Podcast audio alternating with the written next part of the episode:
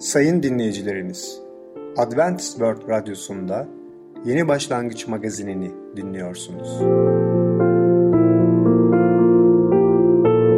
Sayın dinleyicimiz, ben Ketrin Akpınar, Adventist World Radyosu Yeni Başlangıç Magazinine hoş geldiniz. Sizinle birlikte otuz dakika boyunca olacağım. Bugünkü programımızda peygamberler konusuyla kendini feda eden, yeni başlangıç konusuyla özgürlük, küçüklerin dünyası konusuyla ikincilik madalyası adlı konularımıza yer vereceğiz. Sayın dinleyicilerimiz, Adventist World Radyosunu dinliyorsunuz. Sizi seven ve düşünen radyo kanalı. Bize ulaşmak isterseniz umudunsesiradyosu at yaha nokta com umudunsesiradyosu at yaha nokta com. Şimdi programımızda kendini feda eden adlı konumuzu dinleyeceksiniz. Bu dünyada en büyük fedakarlık nedir? Merhaba sevgili dinleyiciler, ben Tamer. Peygamberler programına hoş geldiniz. Bugün sizlerle kendini feda eden hakkında konuşacağız. Evet, biliyoruz ki Yüce Allah her insanı sonsuz bir sevgiyle seviyor. Ve her insanın sonunda onun yarattığı cennette yaşamasını istiyor ve diliyor. Ve bunun için bizi davet ediyor. Bu hayatta, şimdiki yaşamımızda o güzel cennet için hazırlanmamızı bekliyor. Ama herkes bunu istiyor. Sevgili dinleyiciler, bir hikaye size anlatacağım. Bir gün teftiş subayı gelir ve bir grup genç subayın üstüne el bombası atar. Askerler kaçarlar ve kendilerini el bombasından korumaya çalışırlar. Daha sonra subay el bombasının patlamaya hazır olmadığını, sadece onların tepkilerini ölçmek istediğini söyler. Bir sonraki gün gruba yeni bir asker katılacaktır. Subay askerlere yeni askere ne olacağını konusunda hiçbir şey söylememelerini tembih eder. Subay yanlarına yaklaşıp bir sonraki gün o yeni katılan askeri oradayken el bombasını atınca bütün askerler kaçışırlar. Yeni gelen asker patlamayacağını bilmediğinden arkadaşlarını korumak amacıyla kendisini bombanın üstüne atar. Arkadaşlarını koruma pahasına ölümü göze almıştır. O yıl kendisine kahramanlık madalyası verilir. Evet sevgili dinleyiciler, acaba biz nasıl yaşıyoruz? Bu hayatımızda fedakarlık söz konusu olabilir mi? Diğer insanlara yardım etmek söz konusu olabilir mi? Veya biz bencil ve egolarımıza göre mi yaşıyoruz? Herkes bu soruların cevabını kendisi için verebilir. Sevgili dinleyiciler, biliyoruz ki İsa Mesih Yüce Allah tarafından gönderildi ve o gerçekten günahsızdı ve kusursuzdu. Tabii ki onunla üç yıl boyunca birlikte olan İsa Mesih'in elçileri, resulleri, onlar onunla gerçekten üç yıl boyunca gece gündüz sabah akşam zaman geçirdiler ve onu çok iyi tanıdılar. Böylece onun her yönüyle tanıma olanı buldular. Onlar bir takım noksan ve kusurları görmezlikten gelecek ya da örtmeye çalışacak insanlar değildiler. Ve Mesih'in yaşamını açıklayıp onun eşsizliğini vurguladılar. Bir yandan da kendi eksikliğini söylüyorlardı. Gerçekçi davranıyorlardı.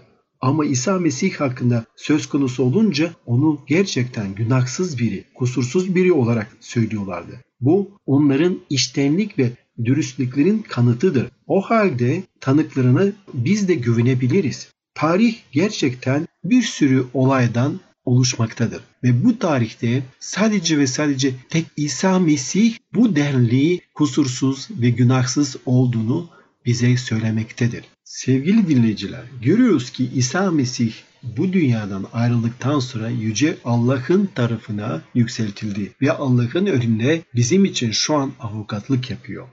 Ama burada yaşayan Mesih imanlıları maalesef imanlarından dolayı zaman zaman bazı yerlerde onlar zulüm altında kalıyorlar ve bazı ülkelerde ise onlara işkence ediliyor. Onlara düşman gözüyle bakılıyor. Ve ayrıca de biliyoruz ki Herodes'in Betlem'de bebek İsa'yı öldürme girişiminde bugüne dek Mesih inancının sayısı kabarık. Herodes'u hakarete geçiren aynı amaçla imanlıları topluluğa savaşmaktan bir an önce geri durmamışlardı. Ve gerçekten de günümüze kadar bazı Mesih imanlıların hayatları tehlikede olduğunu söyleyebiliriz. Çünkü onlara karşı maalesef yanlış davranışlarda bulunuyorlar bazı insanlar. Gene konu hakkında bilgisi olan herkesin bildiği üzere Mesih inancının öğretilerine yapılan itirazlar çok eskiden elçiler döneminde başlamış. Nesiller boyunca kah susmuş, silinmiş, kah yeniden hortlanmış. Büyük bir bölümü ise saçmalığı nedeniyle ölüp gitmiştir. Zaman oldu, bu inkarcı ve direnişçilerin önünde kutsal kitaba karşı saygının yok olduğunu görüyoruz.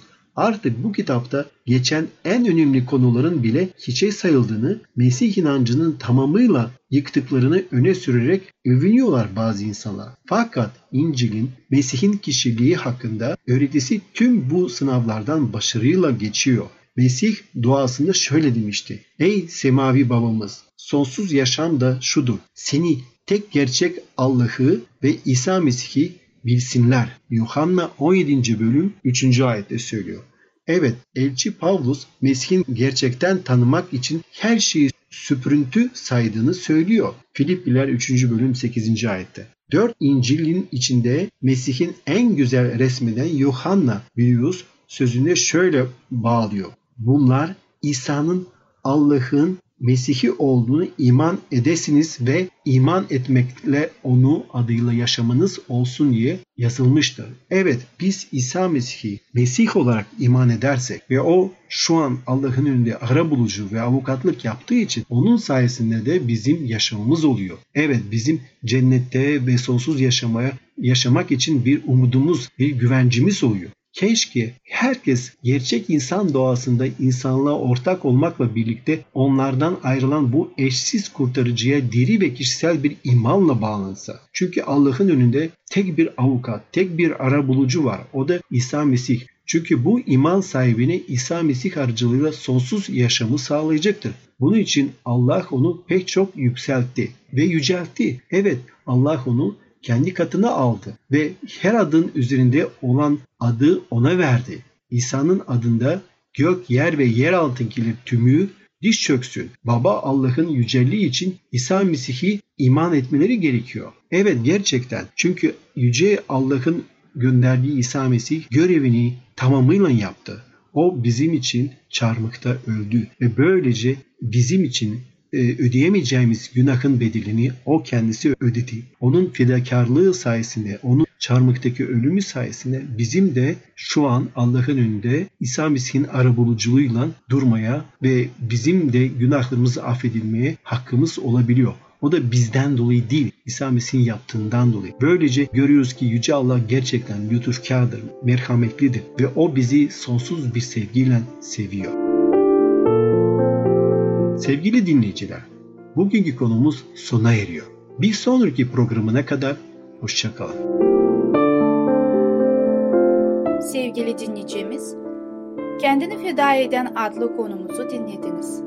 Bu hafta çarşamba günü Peygamberler adlı programımızı aynı saatte dinleyebileceksiniz. Sayın dinleyicilerimiz, Adventist World Radyosunu dinliyorsunuz. Sizi seven ve düşünen radyo kanalı.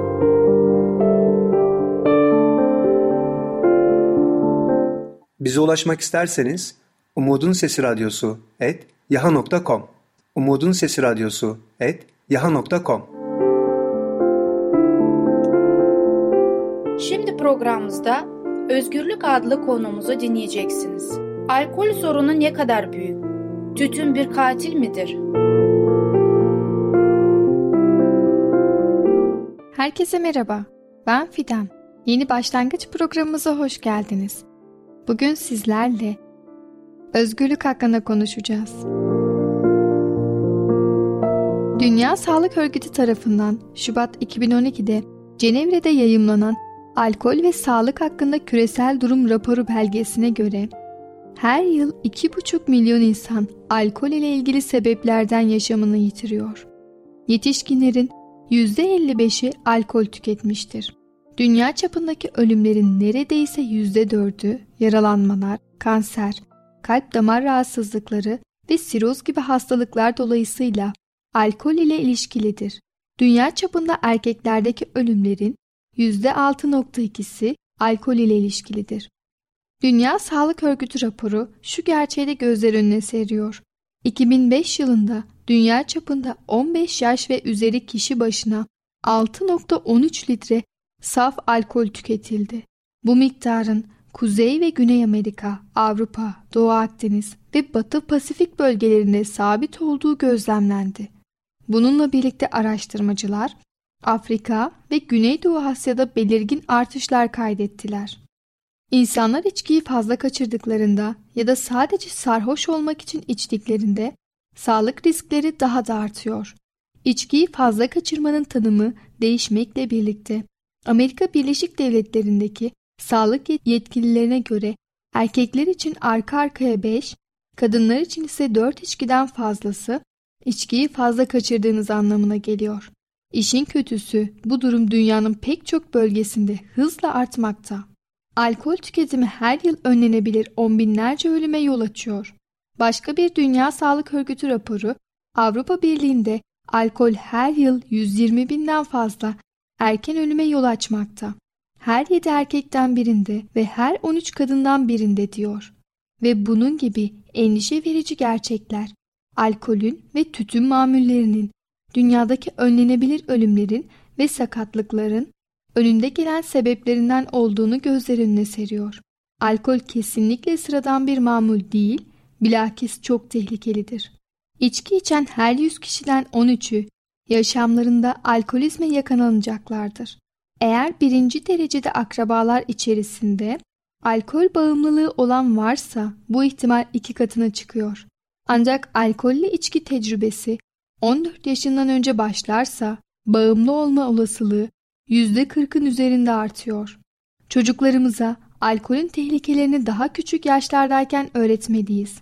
Ebeveynler ve yakın akrabalar daha küçük yaşlardan itibaren sağlıklı ilişkiler ve iyi iletişim kurmaya çabalamalıdır. Böyle bir sosyolojik destek iyileşmeye yardımcı olur ve sağlıklı seçimler yapılmasına olanak sağlar. Hem gençler hem de yaşlılar için Allah'a iman ederek sağlanacak ilave koruma tabakası da çok önemlidir. Bağımlılıklarla mücadele ederken iman neden bu kadar önemlidir? Alkol ve kanser. Kanser dünya çapında en yaygın ölüm nedenlerinden biridir. Kanserin ölüme en çok sebebiyet veren ikinci hastalık olduğu Avrupa Birliği'nde araştırmacılar alkol kullanımının erkeklerde yüzde on, kadınlarda da yüzde üç oranında kansere doğrudan sebep olduğunu tahmin etmektedirler. Alkolden kaçınmak, Avrupa Birliği'ndeki toplam kanser vakalarının yaklaşık yüzde otuzunu engelleyebilirdi. Dünya çapında alkolün kadınlarda, meme ve hem erkeklerde hem de kadınlarda kolon kanserini tetiklediğine dair sağlam kanıtlar bulmaktayız. Alkolün kanserojen etkisini engellemek için güvenilir bir doz sınır bulunmamaktadır. Dolayısıyla bazılarının kalbe yararlı olduğu için alkol tüketimini önermesi gibi sağlığı iyileştirmek için alkol kullanımının tavsiye edilmesi kesinlikle çok tehlikelidir. Alkol kullanımının her türden kazanın içerisindeki sebep olduğu çok iyi biliniyor. Trafik kazaları, aile içi şiddet, cinayet, tecavüz ve diğer birçok suç faaliyeti buna örnektir. Aynı zamanda alkol, dünyadaki önlenebilir zeka geriliğinin de önde gelen sebebidir. Alkol plasentayı çok kolay aşıp doğmamış bebeğin gelişmekte olan beynine zarar verir. Dolayısıyla hamilelik esnasında alkol tüketiminin de güvenli seviyesi bulunmamaktadır. Diğer bir katil de tütündür. Her gün bir milyar insan sigara içiyor ya da tütün çiğniyor ve yine her gün on beş bin kişi tütün kullanımıyla ilgili rahatsızlıklar yüzünden hayatını kaybediyor. Bu ölümlerin çoğu insanlara sigara içmese, diğer bir kısmı da ikinci el sigara dumanını yok edebilseydik önlenebilirdi. Uzun lafın kısası, sigara içiyorsanız hayatınızı riske atıyorsunuz demektir. Tütün çeşitli biçimlerde pazarlanan, kolaylıkla elde edilebilen ölümcül bir zehirdir. sigara olarak içilir, çiğnenir, dumanı çekilir, elektronik versiyonu, hatta nargile gibi suda çözülen çeşitleri bile bulunur. Ne şekilde olduğu fark etmeksizin hepsi zararlıdır ve ciddi biçimde hastalık ve hatta ölüm riskini beraberinde getirirler. Tütün kendisini tüketenlerin yaklaşık yarısını öldürür. Tütünün yılda yaklaşık altı milyon insanın ölümünde payı vardır. Bunlardan altı yüz bini sigara içmeyen ama dumanına maruz kalan insanlardır. Dünya üzerindeki bir milyar sigara tiryakisinin yaklaşık yüzde sekseni düşük ve orta gelirli ülkelerde yaşıyor. Tütün mamullerinin tüketimi dünya çapında artmaya devam ediyor. Tütünle ilişkili hastalıklar yüzünden aşağı yukarı her altı saniyede bir kişi yaşamını yitirmekte. Şu anda tütün mamullerini kullanan kişilerin yarıya yakını tütünle ilgili bir hastalık yüzünden hayatını kaybedecek. Evet sayın dinleyicilerimiz, programımız burada sona ermiştir. Lütfen siz de kendiniz ve sevdikleriniz ve dünyamız için alkol, tütün bağımlılığınız varsa bundan kurtulmak için bir uzmana başvurmanızı tavsiye ediyorum. Bir sonraki programda görüşene kadar kendinize çok iyi bakın ve sağlıcakla kalın. Sevgili dinleyicimiz, Özgürlük adlı konumuzu dinlediniz. Bu hafta Perşembe günü Yeni Başlangıç adlı programımızı aynı saatte dinleyebileceksiniz. Sayın dinleyicilerimiz, Adventist World Radyosunu dinliyorsunuz. Sizi seven ve düşünen radyo kanalı. Bize ulaşmak isterseniz umudunsesiradyosu at yaha nokta com umudunsesiradyosu at yaha nokta com. Sevgili küçük dostum, İkincilik Madalyası adlı konumuzu dinleyeceksin. Azimle gayret edince başarılı olur muyum? Anne babamız bizimle nasıl gurur duyar?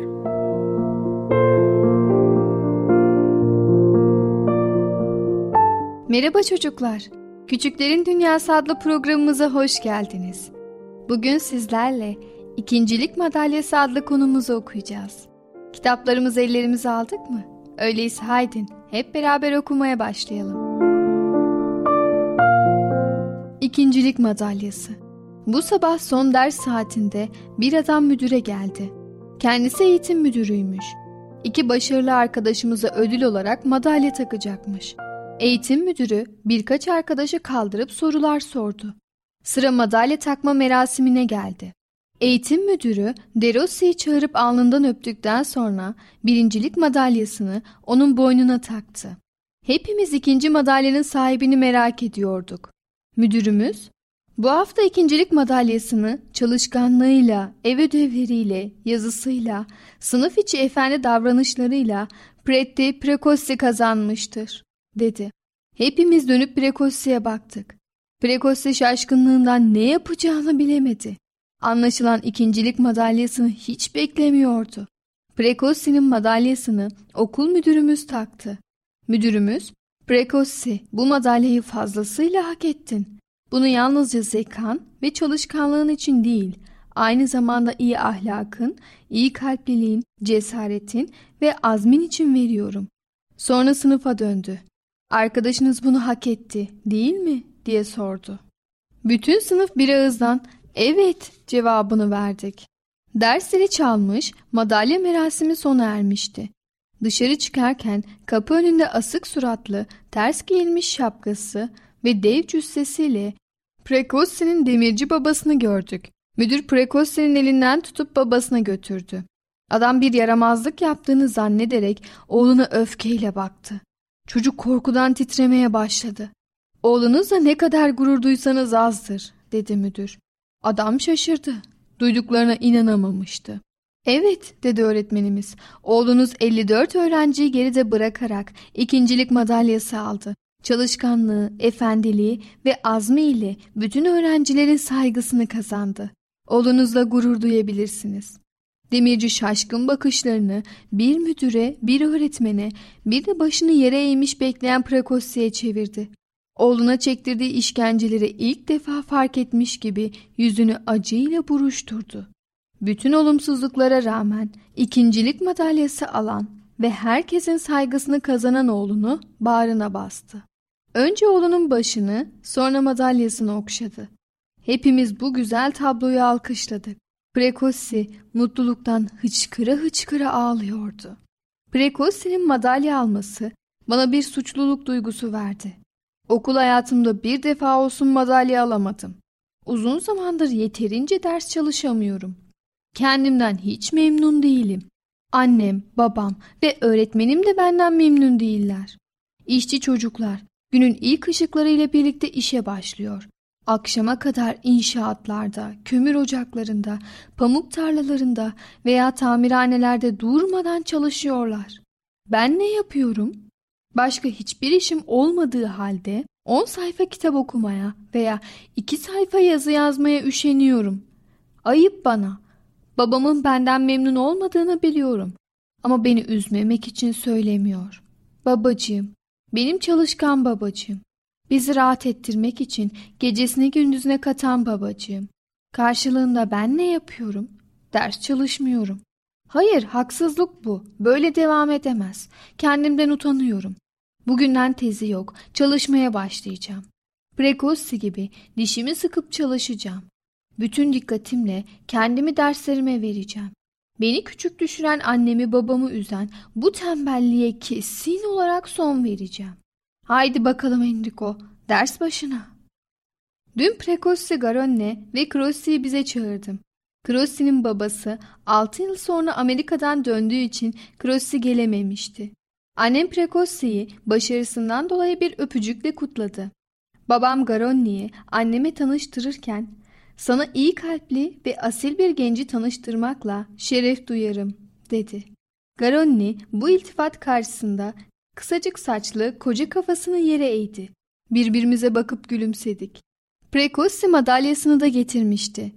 Babası bir haftadır içkiyi bırakmış, yeniden işine sarılmış. Demirci dükkanında bir masa almış. Oğlunun gelip kendisine arkadaşlık etmesini istemiş. Bütün bu güzel haberlere ailece çok sevindik. Oyuncaklarımın hepsini yere yaydım. Oynamaya başladık. Precossi kurulunca hareket eden küçük lokomotifime bayıldı. Daha önce böyle bir oyuncak görmemiş. Birden aklıma treni Precossi'ye hediye etmek geldi. Ancak bunun için babamdan izin almam gerekiyordu. Tam o anda elime bir kağıt sıkıştırıldığını hissettim. Kağıdı çocuklara göstermeden açtım. Babamın yazısını hemen tanıdım. Precossi treninden çok hoşlandı. Onun hiç oyuncağı yok. Bu senin aklına güzel bir fikir getiriyor mu? Hemen lokomotifi ve vagonları topladığım gibi Precossi'nin ellerine tutuşturdum. "Bunlar senin olsun," dedim. Precossi kulaklarına inanamadı. Yüzüme baktı. Çok şaşırmıştı. "Ama neden?" dedi. Babam, "Enrico senin arkadaşın," dedi. "Seni çok sevdiği için trenine hediye ediyor. Çok çalışkan olduğun ve madalya kazandığın için sana trenini vererek seni kutluyor," diye ekledi annem. Precossi ayağa kalktığında heyecandan bacaklarının titrediğini fark etti. Precossi kapıdan çıkarken bana gülümsedi. "Sen çok iyi bir arkadaşsın," dedi. "Sen de bir gün babamın dükkanına gelirsen sana bir avuç çivi veririm. Arkadaşlarımı sevinçli gönderdiğim için çok mutluydum." Evet çocuklar, bugünlük de hikayemizin sonuna geldik yavaş yavaş. Bugün de güzel vakit geçirdik, öyle değil mi? Pek çok güzel şey öğrendik.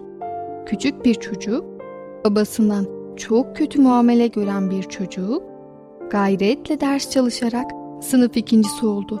Ve babası çok şaşırdı, öyle değil mi? Sizin de anne babanız size kötü davranıyor mu? Ben iyi davrandıklarını düşünüyorum. Ama yine de onlar için gayretle ders çalışmaya devam edelim. Bir sonraki programımızda tekrar görüşene kadar kendinize çok iyi bakın ve çocukça kalın.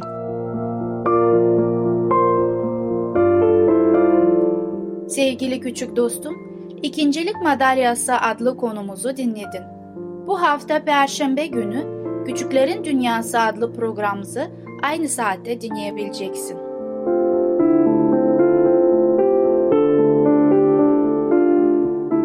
Sayın dinleyicilerimiz, Adventist World Radyosunu dinliyorsunuz. Sizi seven ve düşünen radyo kanalı. Bize ulaşmak isterseniz umudunsesiradyosu at yaha nokta com umudunsesiradyosu at yaha nokta com. Sevgili dinleyicimiz, programı şu sözlerle bitirmek istiyorum. Her zaman sevinin, sürekli dua edin, her durumda şükredin. Çünkü Allah'ın Mesih İsa'da sizin için istediği budur. birinci. Selanikler beşinci bölüm on altı, on yedi ve on sekiz ayetler.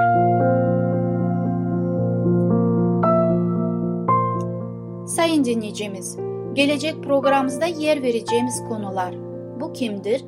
Sizin sosyal ihtiyaçlar, Allah doğru yanıtı verir.